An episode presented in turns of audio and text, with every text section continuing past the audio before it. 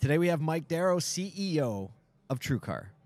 This is Amplify, a retail automotive podcast brought to you by Reuters Events and ASOTU. It's time to make the most innovative voices in retail automotive louder.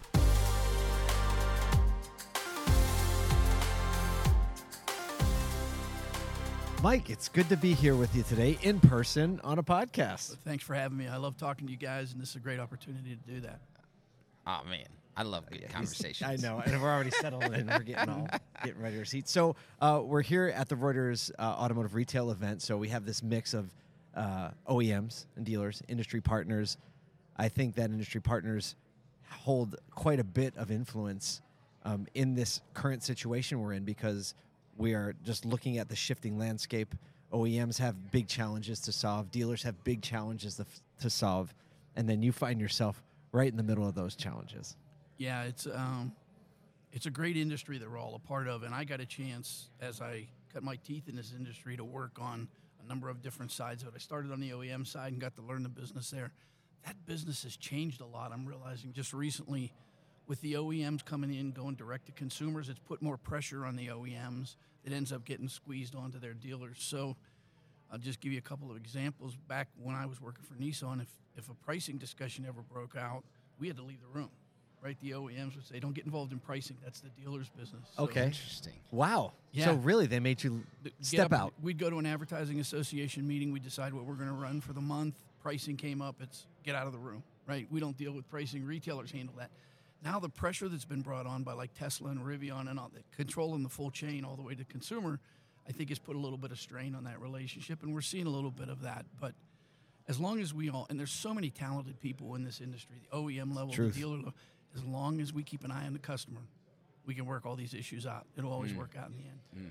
Explain what you mean by that. So, like, how, how does that practically play out? As long as we, because I think everybody would say, of course, we're keeping an eye on the customer, right? Right? Like you're saying that, and the OEMs are saying it, the mm-hmm. dealers are saying that. But what what do you mean when you say as long as we're doing that? Unpack that. I think when we get into these arguments, we tend to look internally at each other and, and, and find friction points versus looking at the consumer and saying, what type of problem are we trying to solve? What do we need to keep focused on to solve it as a group rather than coming at it from different directions? And a perfect example that came up in one of your sessions this morning was our retailers selling over MSRP, right? Uh, the, the, dealer you had said we don't sell cars over MSRP, yeah. right? Yep. So I think in those battles, if they just step back and say, okay, what do we do if we keep our eye on the customer, right? You probably bring that pricing down a bit, get closer to MSRP because you want that customer to come back. And I and listen, I understand the dealer's point of view. Oftentimes they were selling cars pre-COVID under invoices, so they've been on both sides of right. that. So it gets interesting. So, but I, I think as long as when we get into these conflicts, we always say, hey, what, what, what are we trying to do for the consumer?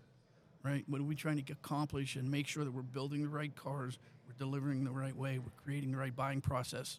Those things tend to work themselves out. What do you see as like maybe one or two of the major fr- friction points or or problems that we as an industry need to solve for the consumer right now? Yeah, what, I, what, the, what is the consumer demanding of us? Yeah, and, and I, how think, should we solve it? I think for us, it's being willing to give up control. Right, our industry in a lot of cases has been built about controlling the process, twelve-step sales process. Do this, take the customer through that, make them take a demo drive, do these things.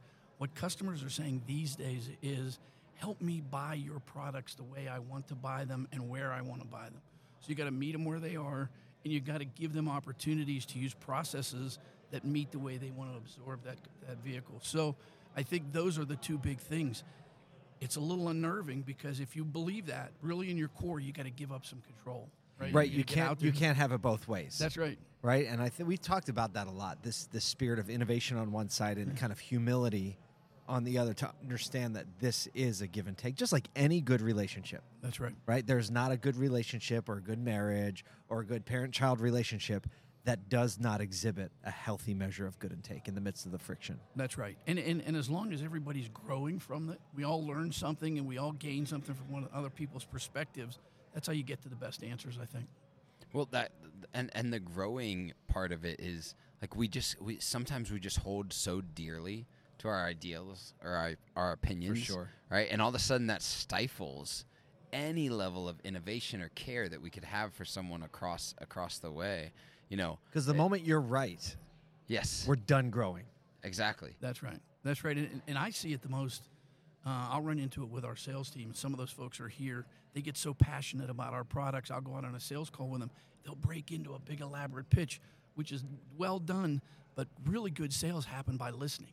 Right? You listen to the dealer. You start off with a question, Mr. Dealer, how can I help you? What's your biggest problem? How can I help you today? How can I help you solve a real problem? And if you start there, then the conversation takes you where you need to get to. So I think there's a lot of opportunities to listen, ask questions, and really learn from each other. There's so many smart people in this industry. There really is. There Yeah. at all levels, retailers, uh, OEMs, third parties everywhere. there's there's an element, and we talked about this in the beginning. The seat that you have, um, you said you know we have to listen to the consumer. What ways do you have?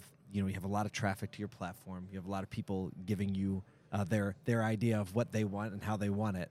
Um, give give us some insights. Like, what are you seeing with the volume and the traffic that you have? What we're seeing is um, if you try to solve all consumer issues in the buying process one way, you're not going to make anybody happy. So, right? So we've started working on things. Some some companies call them personas.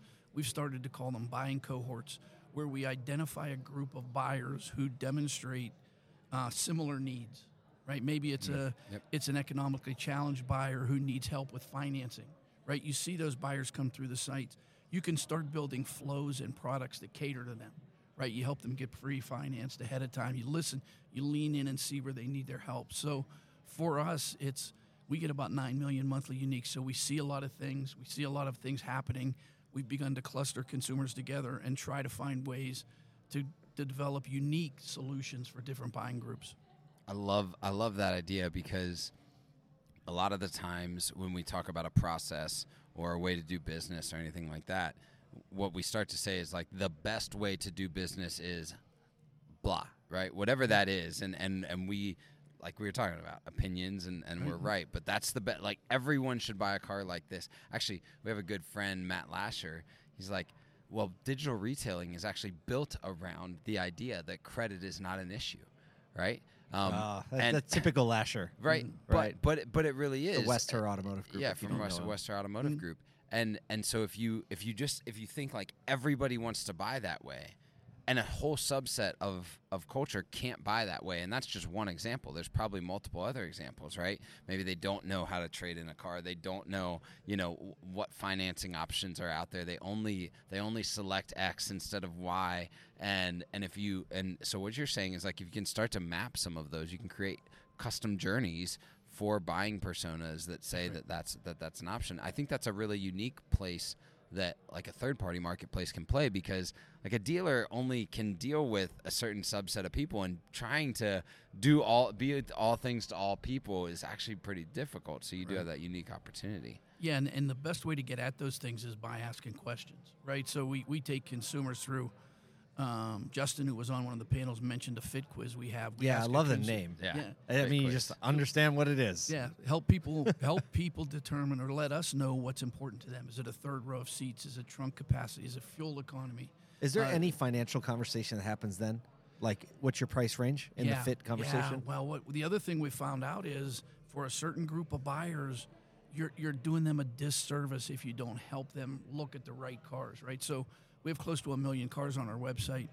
No shopper's going to look at a million vehicles. That's Right, kind of a yeah. that's a vanity metric that we throw around in Yeah. the industry, so we can brag about how many cars we have. But, but You only, you only have to I have love the that you one. just called it out. Right right. You only have to have the one. That's right. Right. So, so what we've started to do is we ask people to, to answer a few questions, pre-qualify, and we can come up with a down payment and a monthly payment, and then sort our inventory based on that.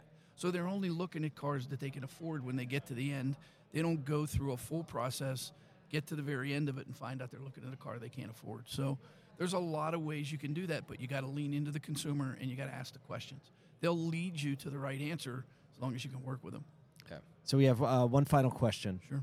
What? How would you define the role? And I want you to speak to all the other industry partners, Mhm. right? Because we've been leaning in.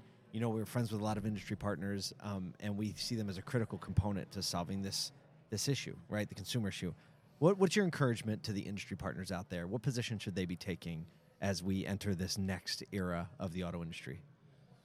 Um, I'm hoping they are all doing like we're doing, and, and they're they're focusing first on the customer, but then also realizing that if you're going to be a real marketplace, an industry player, you've got to have supply as well as demand, and put as much energy into creating great products for the supply side, which is the OEMs and the dealers. Right? I mentioned Uber in my presentation. Yeah. They do a great job of that. People love to drive for them, and people love to ride with them. So you know you're a really good marketplace when both sides are happy with you. And if you spend equal amount of time focusing on both sides of the equation, I think that's when you end up with the right answers. Well, um, I don't think I could said it any better. Mike, thank you so much for joining us today. Thanks for having Best me. of luck in this next Great year. It's a big here. one. All right, absolutely. Good talking to you guys.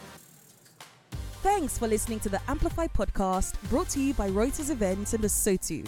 For more engaging episodes like this, subscribe or follow on your favorite podcast platform. You can learn more about our hosts, Paul J. Daly and Kyle Mountsier, by visiting asotu.com.